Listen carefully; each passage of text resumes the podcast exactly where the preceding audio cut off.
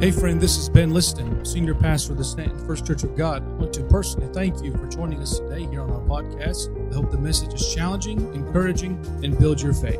Now, enjoy the message. Well, I'm going to ask you to stand for the reading of God's Word and turn your Bibles to Acts chapter number 2. Acts chapter number 2. We're going to begin reading in verse number 40. Acts chapter number 2, beginning in verse number 40.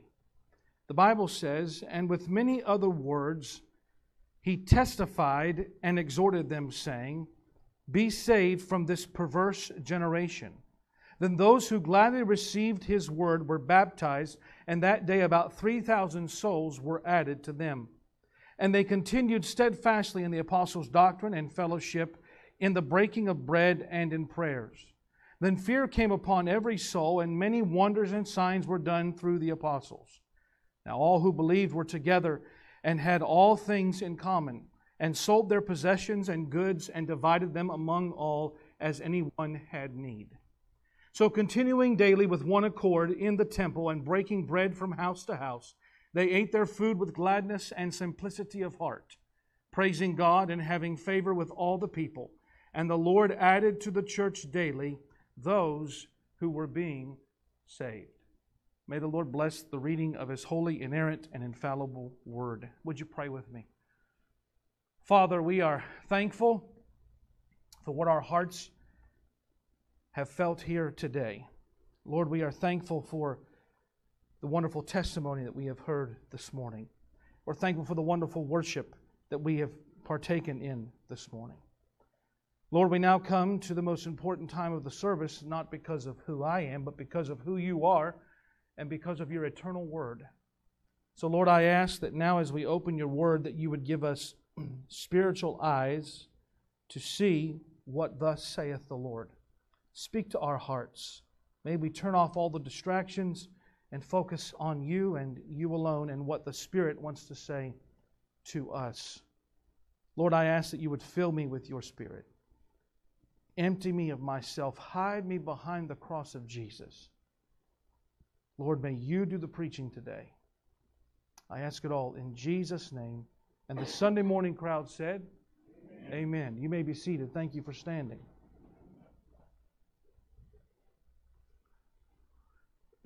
Today we begin a new sermon series entitled, Have You Seen the Church? If you think about that question, that is a rather profound question.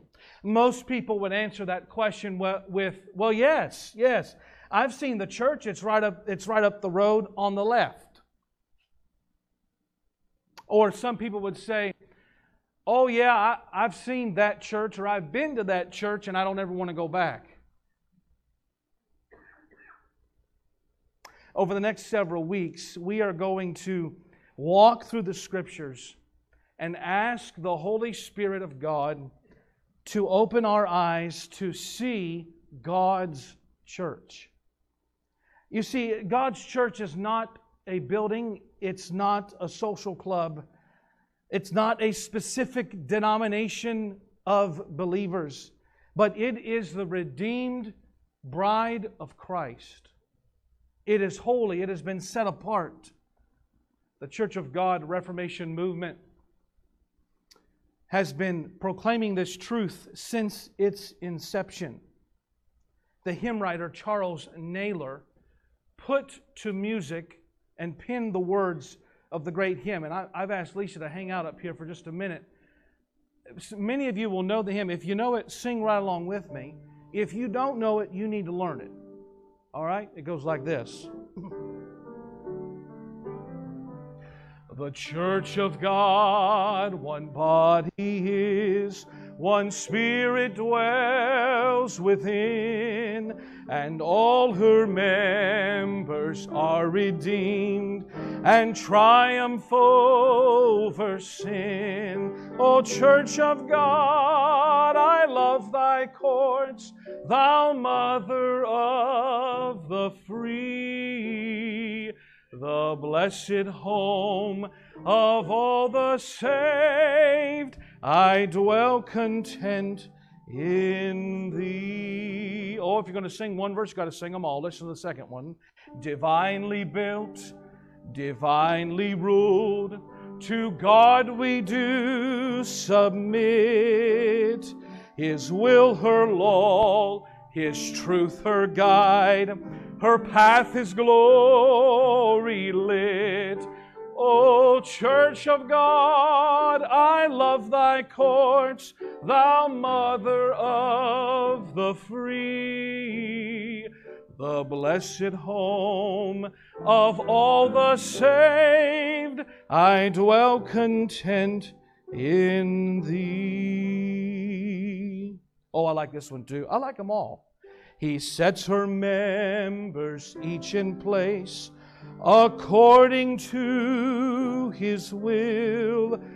Apostles, prophets, teachers, all his purpose to fulfill. Oh, let's go to verse 4. Verse 4 now. Here, oh, this is really good. You ready? Salvation is her holy walls, the cross her sign of power. Oh, here we go. Her captain is the mighty God who guards her every hour. O Church of God, I love thy courts, thou mother of the free, the blessed home of all the saved, may dwell content in thee. Can you hang on for a fifth verse? Don't get excited. You don't have, you don't have anywhere, you don't have anywhere to, anywhere to go. You got to stay right here. Ready? Verse 5.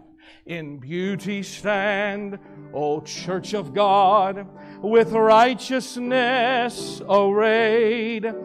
Put on thy strength and face thy foes with courage undismayed. Sing the chorus.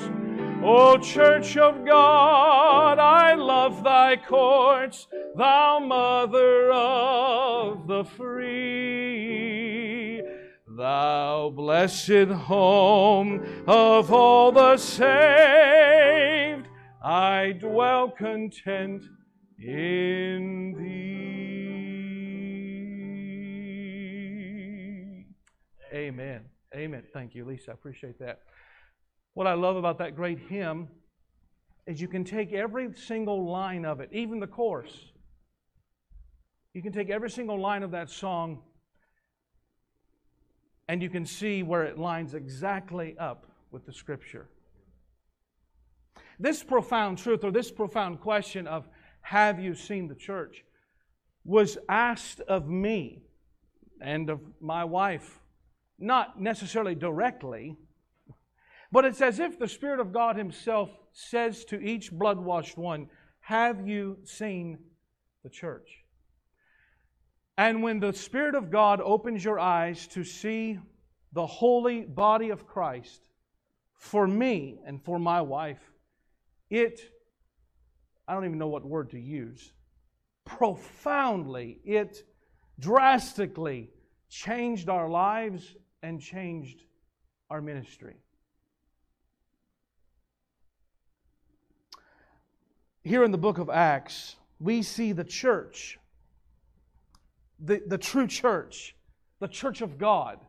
By the way, before I go any further, let me clarify. When we use that name, Church of God, that's not a name that we use in superiority of anybody else or that we're the only church because we're the church of God. The reason we are called the church of God is because that, what, that's what Scripture calls all believers the church of God when, when the apostles wrote their letters uh, to the different churches, they addressed them to the church of God. For instance, Ephesians is written to the church of God at Ephesus. Are you following me now? Corinthians is written to the church of God at Corinth. So we don't have any cl- special claim to that name other than the fact it's biblical. Imagine that. We like to be biblical. But here in the book of Acts, we see the church, the church of God.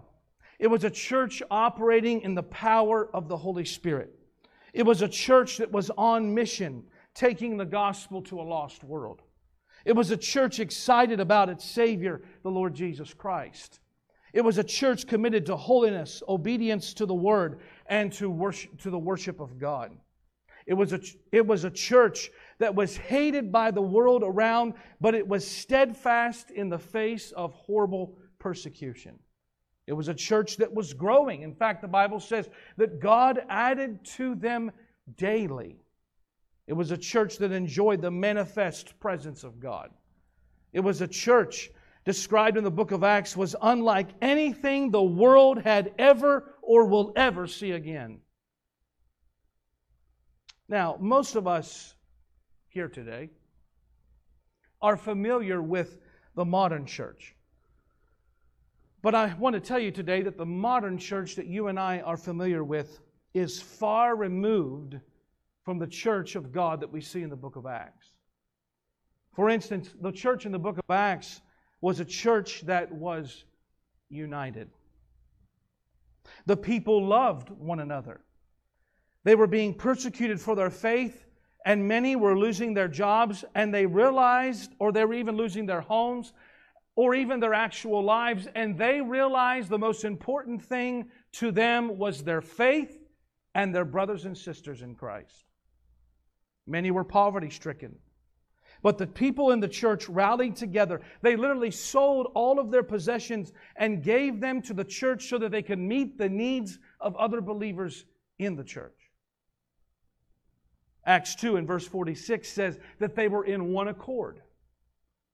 Acts 4:32 says they were of one heart and of one soul. They held their faith in common. They stood with one another, not against each other.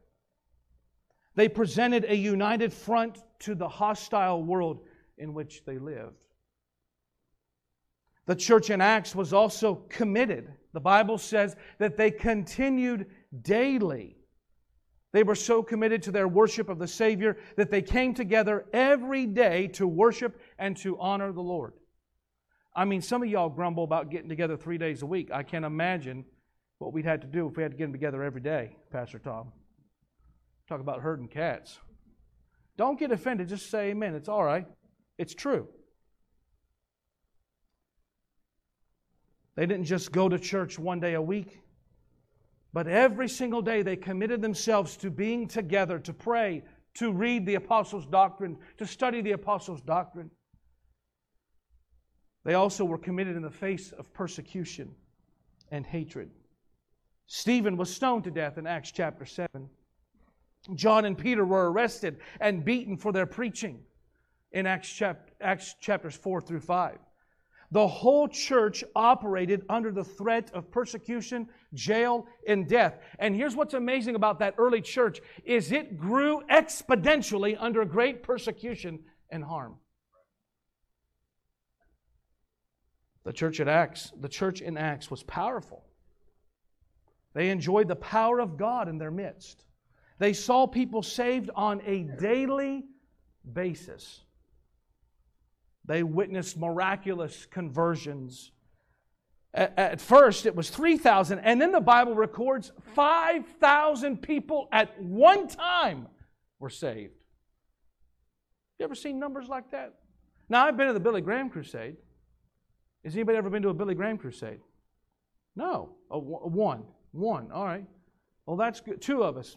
Two of us, uh, brother.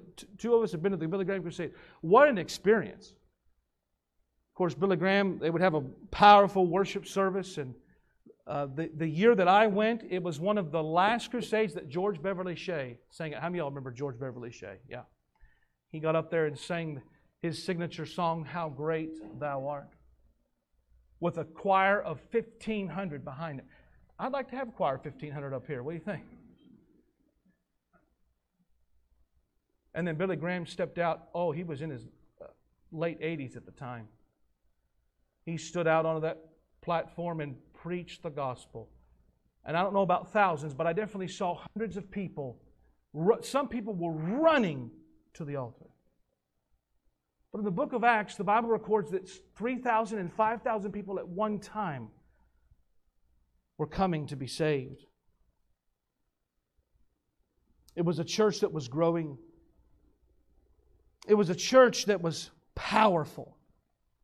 I mean, not just those that were saved, but also they, the church in Acts also saw God, listen to me, deal with hypocrisy and deal with sin as he dealt with people individually in their membership.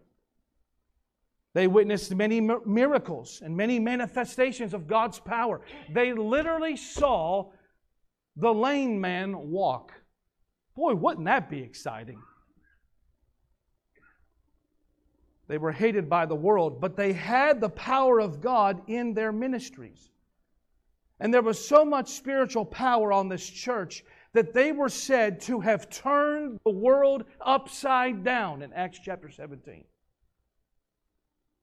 The church in Acts was also a militant church. They carried the gospel to everyone that they met. Peter and John shared the gospel with the crippled man in Acts chapter 3 when he was healed and saved, a crowd gathered, and in Acts chapter, there in Acts chapter 4. So then, you know, once a crowd gathers, if you're a preacher, you got to preach. I mean, you don't have a choice. Preach and take up an offering. Somebody say amen. I don't think they took up an offering, but, but the Bible says that after this occurred, the, the crowd was so amazed by what happened that Peter and John got up and tag team preached. Amen. amen. I mean, tag team preached. And it wasn't lip wristed preaching, it was preaching. They got up and tag team preached, and 5,000 people got saved. I mean, this was this was the real deal.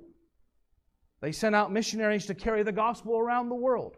They witnessed they witnessed where they lived and everywhere they went. And they literally fulfilled Acts chapter 1 verse 8 which says, "But you shall receive power after the Holy Ghost has come upon you."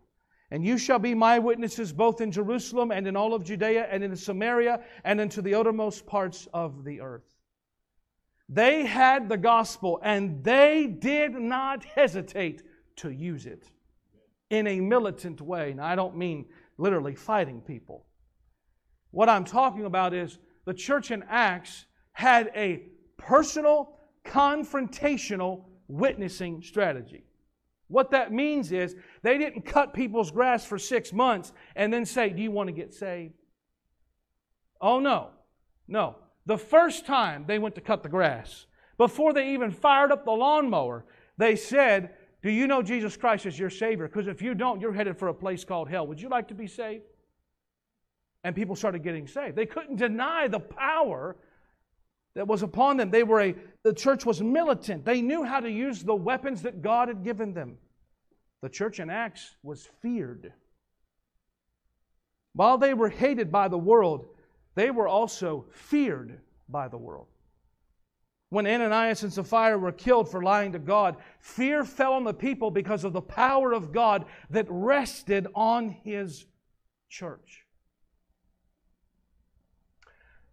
I got to thinking about that great preacher that you've heard of, Billy Sunday. You know, Billy Sunday, by the way, the reason we have Sunday school today is because of Billy Sunday. I don't know if you knew that or not. But he realized the illiteracy rate in the city of Chicago. And it broke his heart that children in the city of Chicago could not read. So he thought, I'll kill two birds with one stone. We'll bring them into, into the church We'll have Sunday school. We'll teach them the gospel and also teach them how to read. Listen to this. Five years into Billy Sunday establishing Sunday school, they're at the, uh, the mission. What's it called? You know it. They're on the radio. Anyway, we'll get with you later on that. Don't change the channel. But anyway, City Garden Mission, that's what it's called. The City Garden Mission in downtown Chicago. They started bringing children in teaching them the gospel and also teaching them how to read. Within five years of starting their Sunday school program, the literacy rate amongst children in the city of Chicago went up by 50%. They taught them how to read. But Billy Sunday, it was said of him that Billy Sunday would walk the streets of Chicago. Listen to this now. Listen. He would walk the streets of Chicago, and he had such a power inside of him, as the Spirit was moving inside of him, that witnesses say that people would, li- as he was walking down the street, people would literally fall down under conviction and repent of their sin. He didn't have to say one word. That's power. That's power. They were feared. You weren't going to mess with Billy Sunday. Why? Because he had power. But in our day, the church is a mere shadow of what it was designed to be. The modern church many, lacks many of the characteristics that made the early church such a wonderful sight to behold. The modern church is divided. We are fractured in so many different groups and denominations Reformed, not Reformed, Protestants. I mean, you name it, you can have it. We're split so many different ways. That was never God's desire. God only has one church, and it's all of those who have been saved by the blood of Jesus Christ. Amen. Denominations, doctrines, problems, real and perceived, all combine to divide the church into small, isolated groups that refuse to accept those who are different and refuse to, re- to unite around the message of the gospel of Jesus Christ.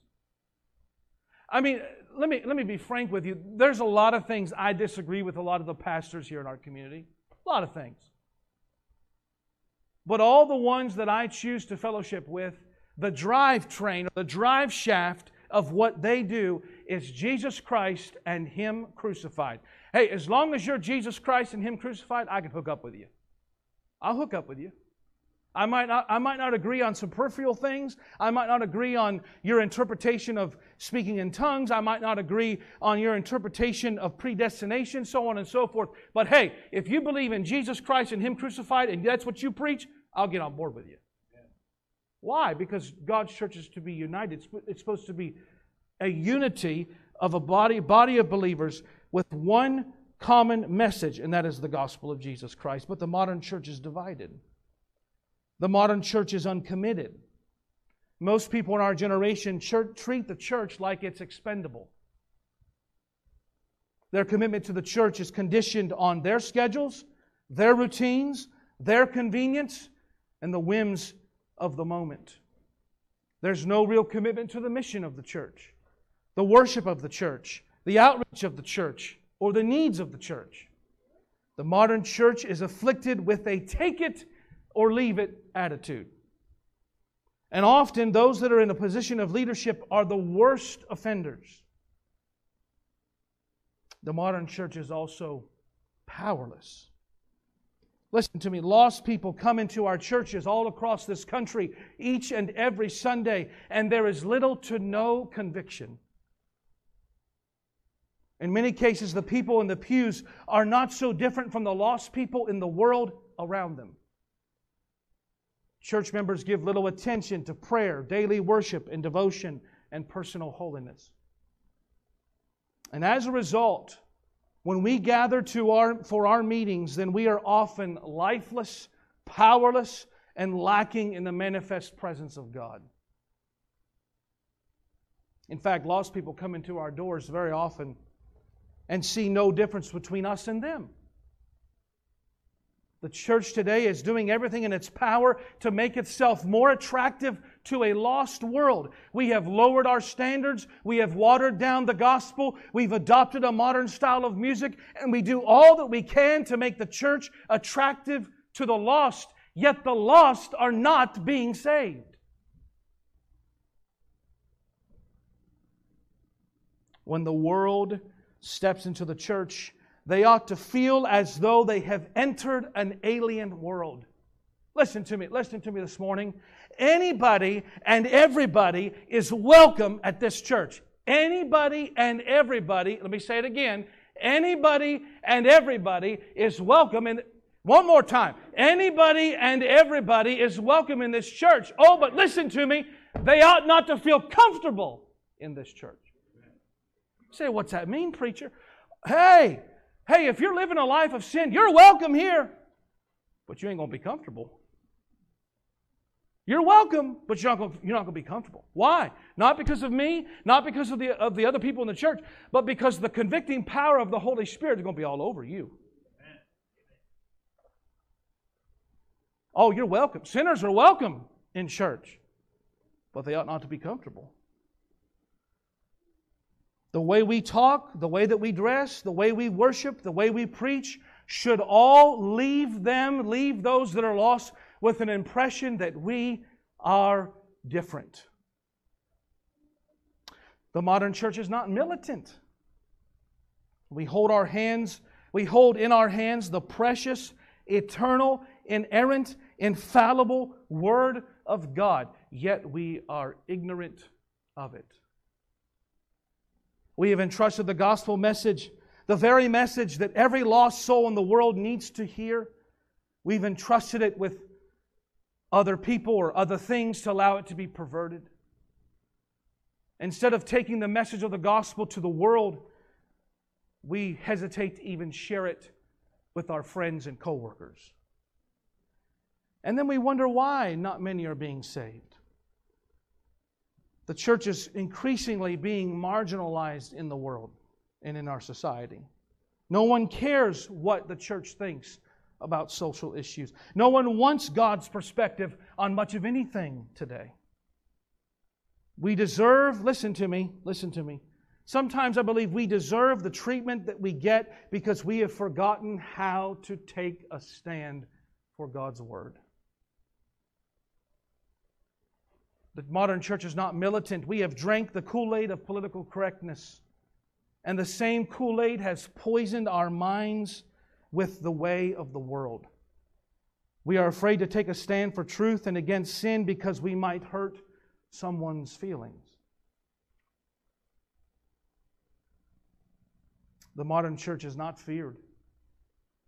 The world mocks us. They mock our Bible, our worship, and our God. When Hollywood or television portrays a Christian, they are usually portrayed as some simple minded lunatic, psycho, nut job. they laugh at our powerlessness. They find humor in our gospel. They believe we're all hypocrites. The world doesn't fear us. Listen to me, they have no reason to. There should be such power on the people of God that while the world may hate us, they cannot deny that we have been with the Lord and that He stands with us. I am very interested in my heart's desire, and you, can you could ask my wife all about this. My heart's desire is that we become and work and live and act as the church of God. I'm interested in having the kind of church that is as close to possible as the type of church that we find in the book of Acts. To understand the kind of church this kind of church, or the church here in the book of Acts, I believe we need to look at the verses that we've read today. Because this passage, Acts chapter 2, reveals for us the original design for God's church. These verses speak about the characteristics that should be the distinguishing marks of God's church. So, if we dare, let's lay our church Stanton First Church of God. Let's lay it alongside the template that we see here in Acts chapter 2, and let's see how we're doing. Sound like a plan? Let's see how it lines up with God's original design. First, that was all introduction, so put your seatbelt on. First thing I want you to consider is when it comes to God's original design of the church, number one, His church preaches the right message. His church preaches the right message. Look back with me at Acts chapter 2. Uh, let's take a look at um, verse 22. His church preaches the right message. Well, what is that message? Well, it's the message about the Savior. Look with me at verse 22. Men of Israel, hear these words Jesus of Nazareth, a man arrested, attested by God to you by miracles, wonders, and signs which God did through him in your midst, as you yourselves also know. Him being delivered by the determined purpose and foreknowledge of God, you have taken by lawless hands, have crucified, and put to death whom God raised up, having loosed the pains of death, because it was possible that he should be held by it. Now, what is the message about the Savior? Well, first of all, God's church preaches the right message when it comes to Jesus Christ being died, rose again on the third day. It's always that's always the right message. I get nervous when people start messing with the story of Jesus. I get nervous. Well, is it possible he wasn't born a virgin? Or born of a virgin? Well, honey, listen to me. If it's possible that he wasn't born of a virgin, then you and I are lost forever. The right, the, the, the, the, church, the church that God designed, God's original design of the church, preaches the right message about Jesus Christ. Not only that He is the Savior, but also Jesus Christ is God in the flesh. Now you say, Preacher, I know this. I've been coming to church a long time. I know all about this. I know that you know all about this, but there was an article recently published by the Christian Post. They did a survey of, bi- these, listen, Bible believing Christians. These are people that believe, or they say, they believe the Bible. Listen to me. 71% of the people in this survey who claim to be Bible believing Christians do not believe that Jesus was God. That's why I've got to remind you. you better not have been in that survey.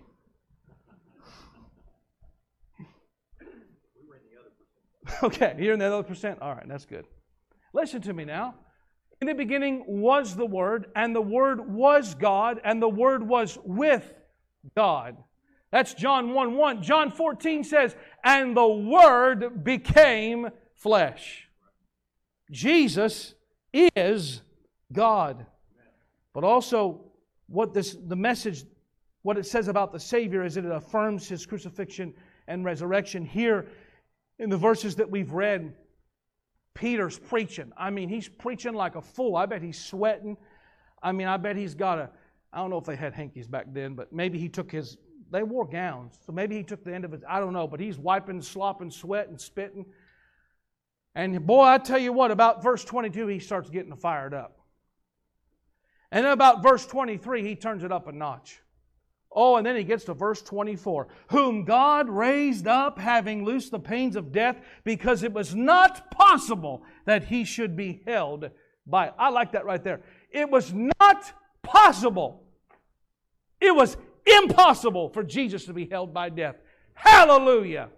That should excite some. I'm a little fired up today. Can you tell? That should excite somebody. But also, the church, God's church, God's original design, His church, preaches the right message in what it says about sin. Listen to me. Look at verse number 23. Look at verse number 23 of the text.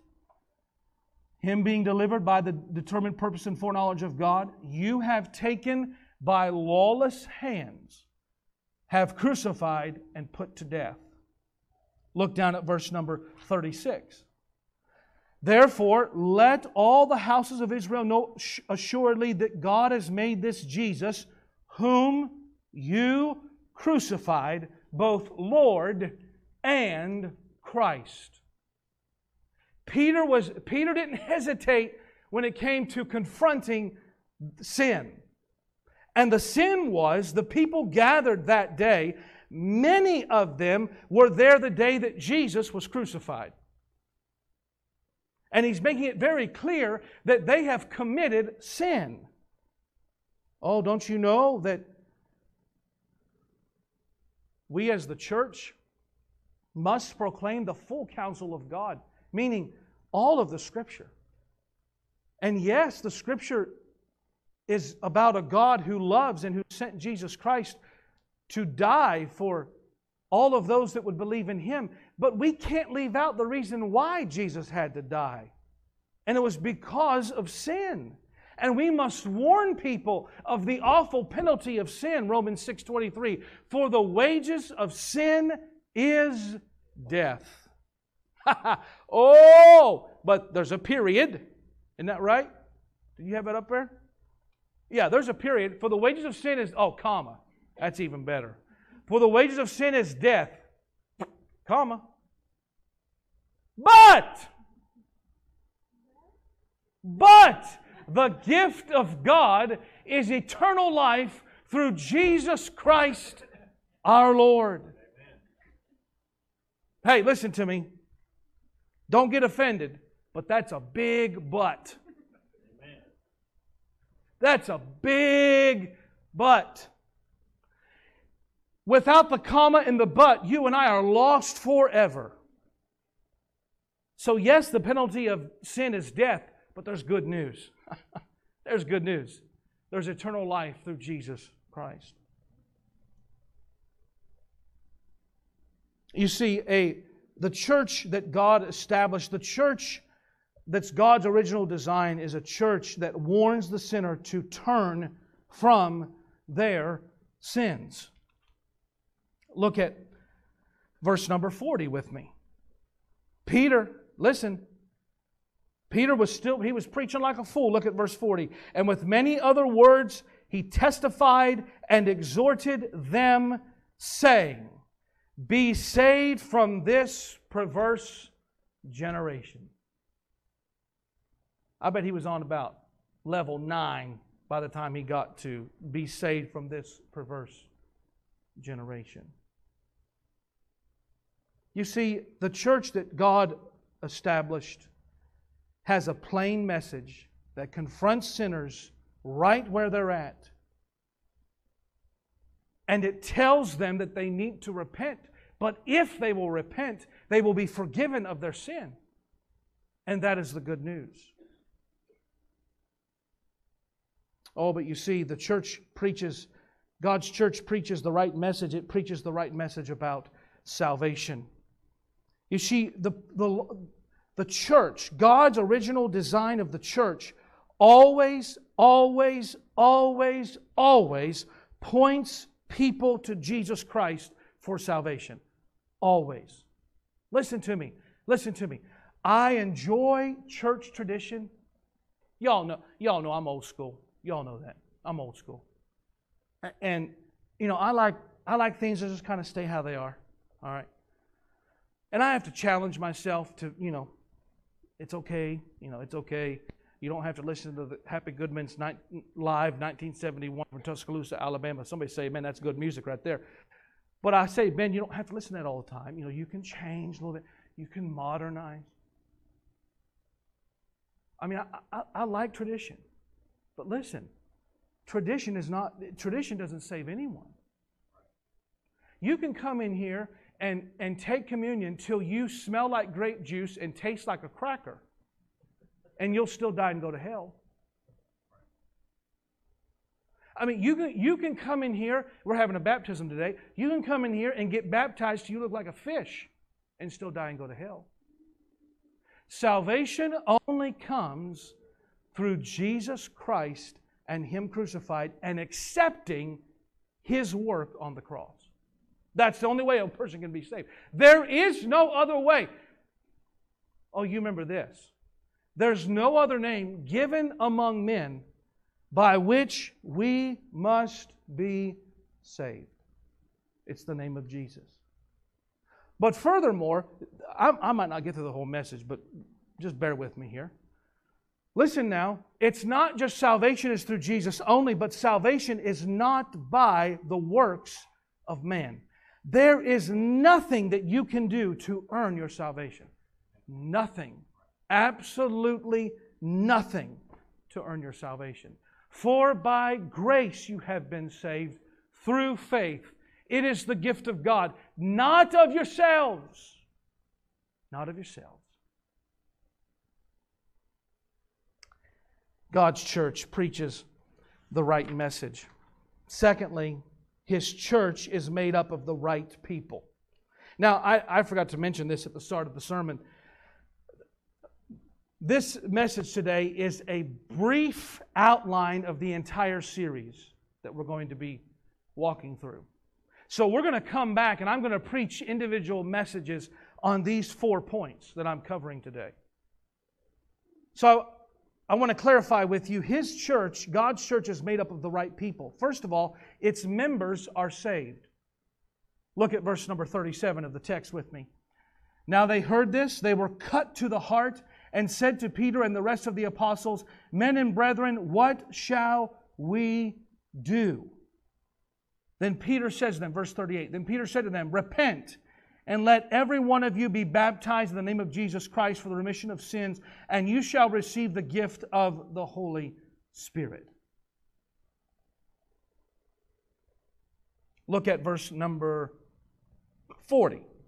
And with many words he testified and exhorted them, saying, Be saved from this perverse generation.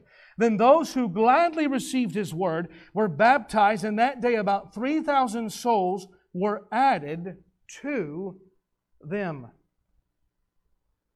One major clarification that we must make God's church is only made up of saved people. Listen, listen. And by the way, those of you that are coming to the lunch this afternoon, for, uh, for you, you newcomers, we're going to go over some of this. But listen, listen now. I'm glad you've been coming here for 50 years. I'm glad you've been going to a church for 50 years. I'm glad you signed the membership card. That is all great, fine, and dandy. But if you have not repented of your sin and accepted Jesus Christ as your Savior, you are not a member of the church.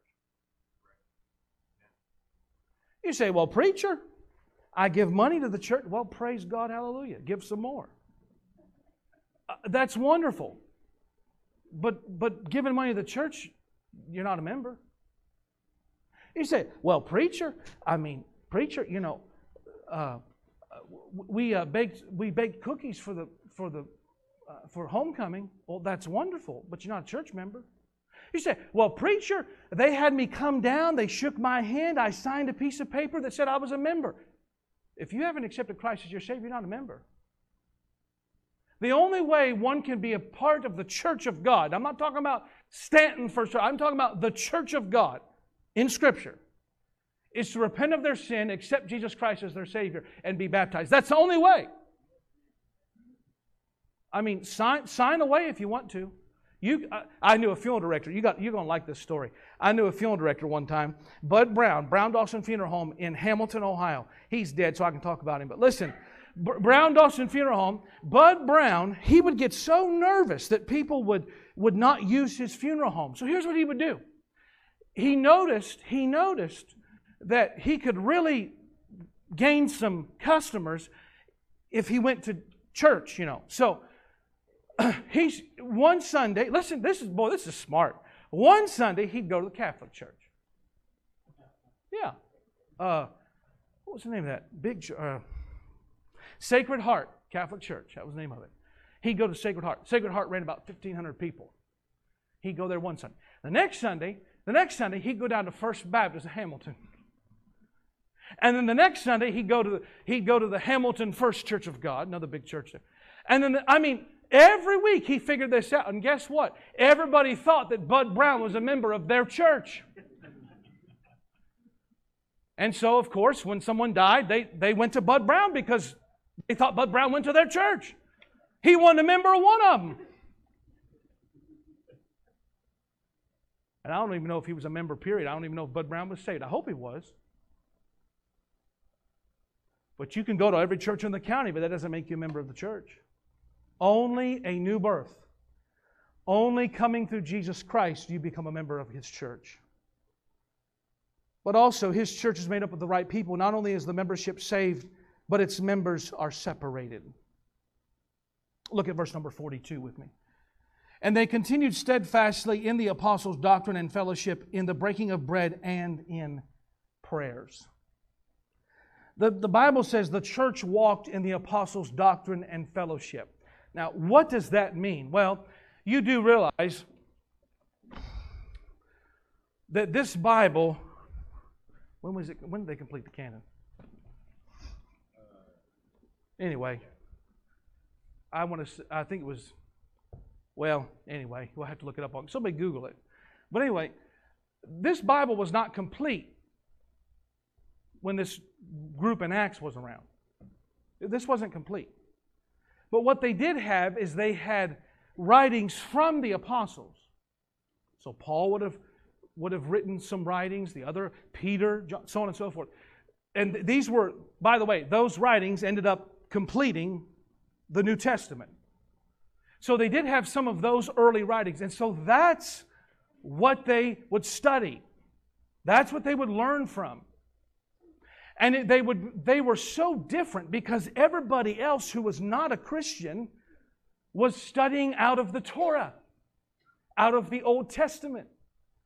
They would have been very strange in that day. The majority of the world of that day was studying the Torah. The majority of the population of the world were Jews or Gentiles, but the religious world was mainly made up of Jews. And so the Jews would study from the Torah. These people had come out of Judaism, they had accepted Christ as their Savior, and now they were studying something totally different. They were studying about this Jesus who had come not to destroy the law, but to fulfill the law. They're learning about how Jesus was the ultimate sacrifice. Everybody else in the religious world, they were offering sacrifices, not these people, because Jesus was the sacrifice. They were strange, they were weird. Did you know you and I are supposed to be weird? Now, let's be real up in here. Let's, let's just get real, all right? For some of us, it's really hard to be weird. And for others of y'all, it's not hard at all. Say amen right there. Don't get offended. It's just true. Don't get offended. But did you know, as believers, we're supposed to be weird? We're supposed to be different. Look at 2 Corinthians with me. Quickly. We're going to move quickly. 2 Corinthians chapter 6, verse 14. Do not be unequally yoked with unbelievers. For what fellowship is righteous with, with lawlessness? And what communion has light with darkness? Man, those are two profound questions. And what accord has Christ with Belial? Or what part of a believer with an unbeliever? And what agreement has the temple of God with idols?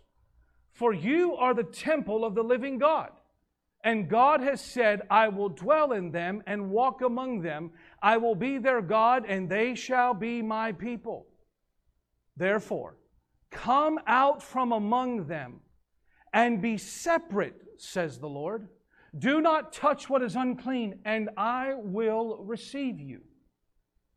I will be a father to you, and you shall be my sons and daughters, says the Lord Almighty. Therefore, having these promises, beloved, let us cleanse ourselves from all filthiness of the flesh and spirit, perfecting holiness in the fear of God. Do you see? We have been called out. We are a different people.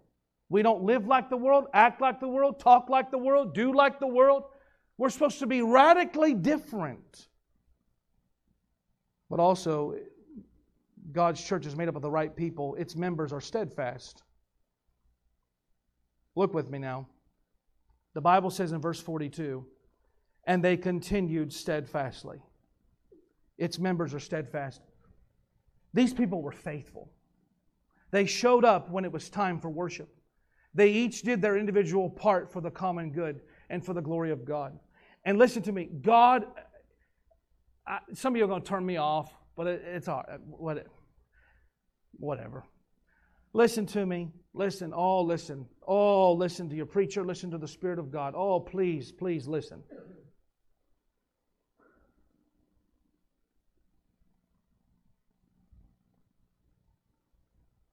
God expects his people to be faithful to his house and to his work. That's, that's, what, that's what he expects of you. And I think of that old song. What's that old Kingsmen song? Excuses, excuses, we hear them every day. You, you ever heard that? Yeah, you've heard that. It goes through a whole line of excuses. One was, one was um, why, why this family couldn't go to church is somebody, the whole family had to stay home to blow the little boy's nose. well, yeah, if he's got COVID, stay home. But anyway, that was good. Thank you. Or, or, or another line in that song is, The preacher didn't even shake my hand, so I'm not going to go to church. Listen, I, I know we're living in the era of COVID, and I know there's people with genuine health concerns and issues that have to be careful how many people they congregate with. I get all that. I understand that. But be faithful to God's house. Be faithful. Be faithful to be together with your brothers and sisters in the Lord. And when it comes to the coronavirus, I'm, gonna, I'm just going to kind of pause here and, and give you some words of wisdom. Listen to me. Listen, listen. Facebook, you're watching, listen to me. If you, if you can make it, listen,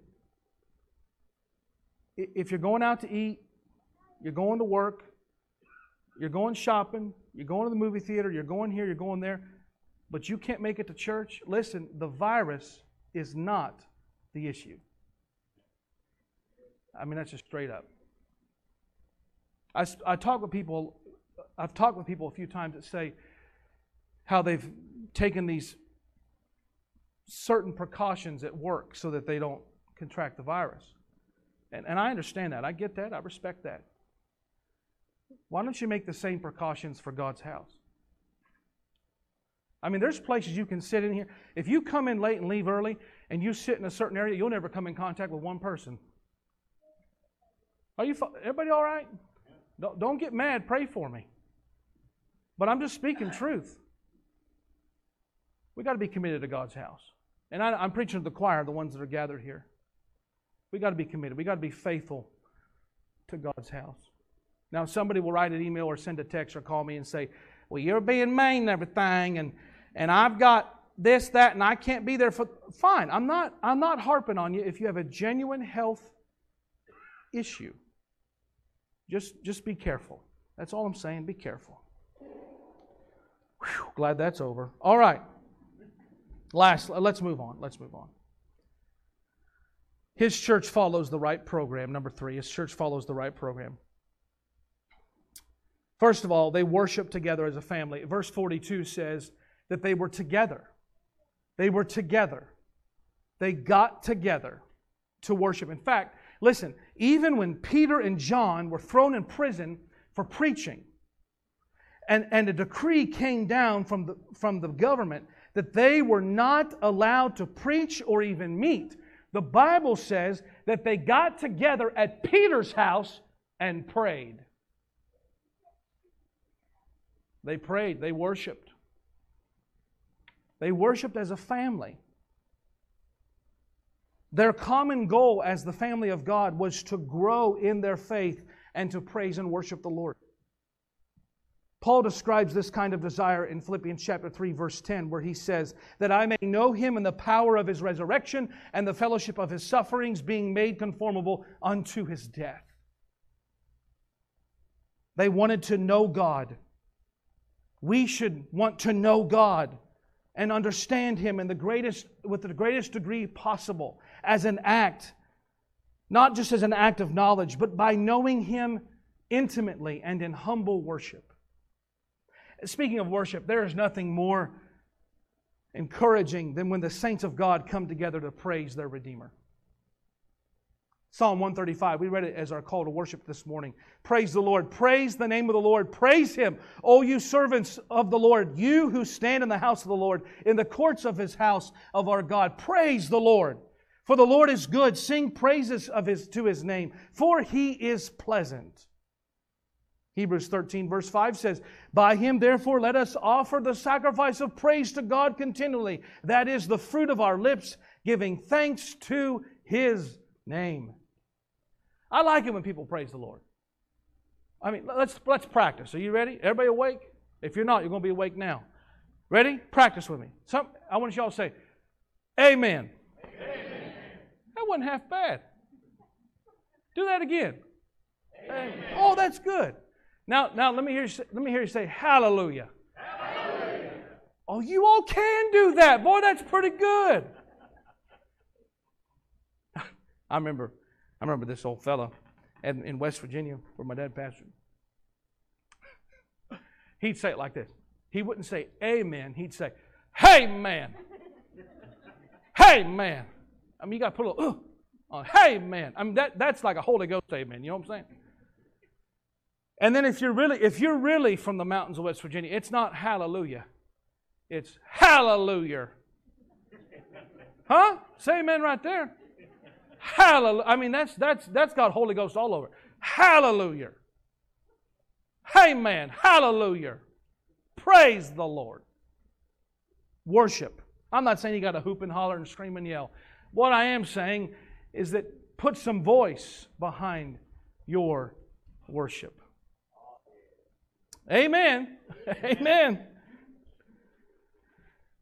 Well, moving on, fourthly and lastly, as Lisa and Julie come,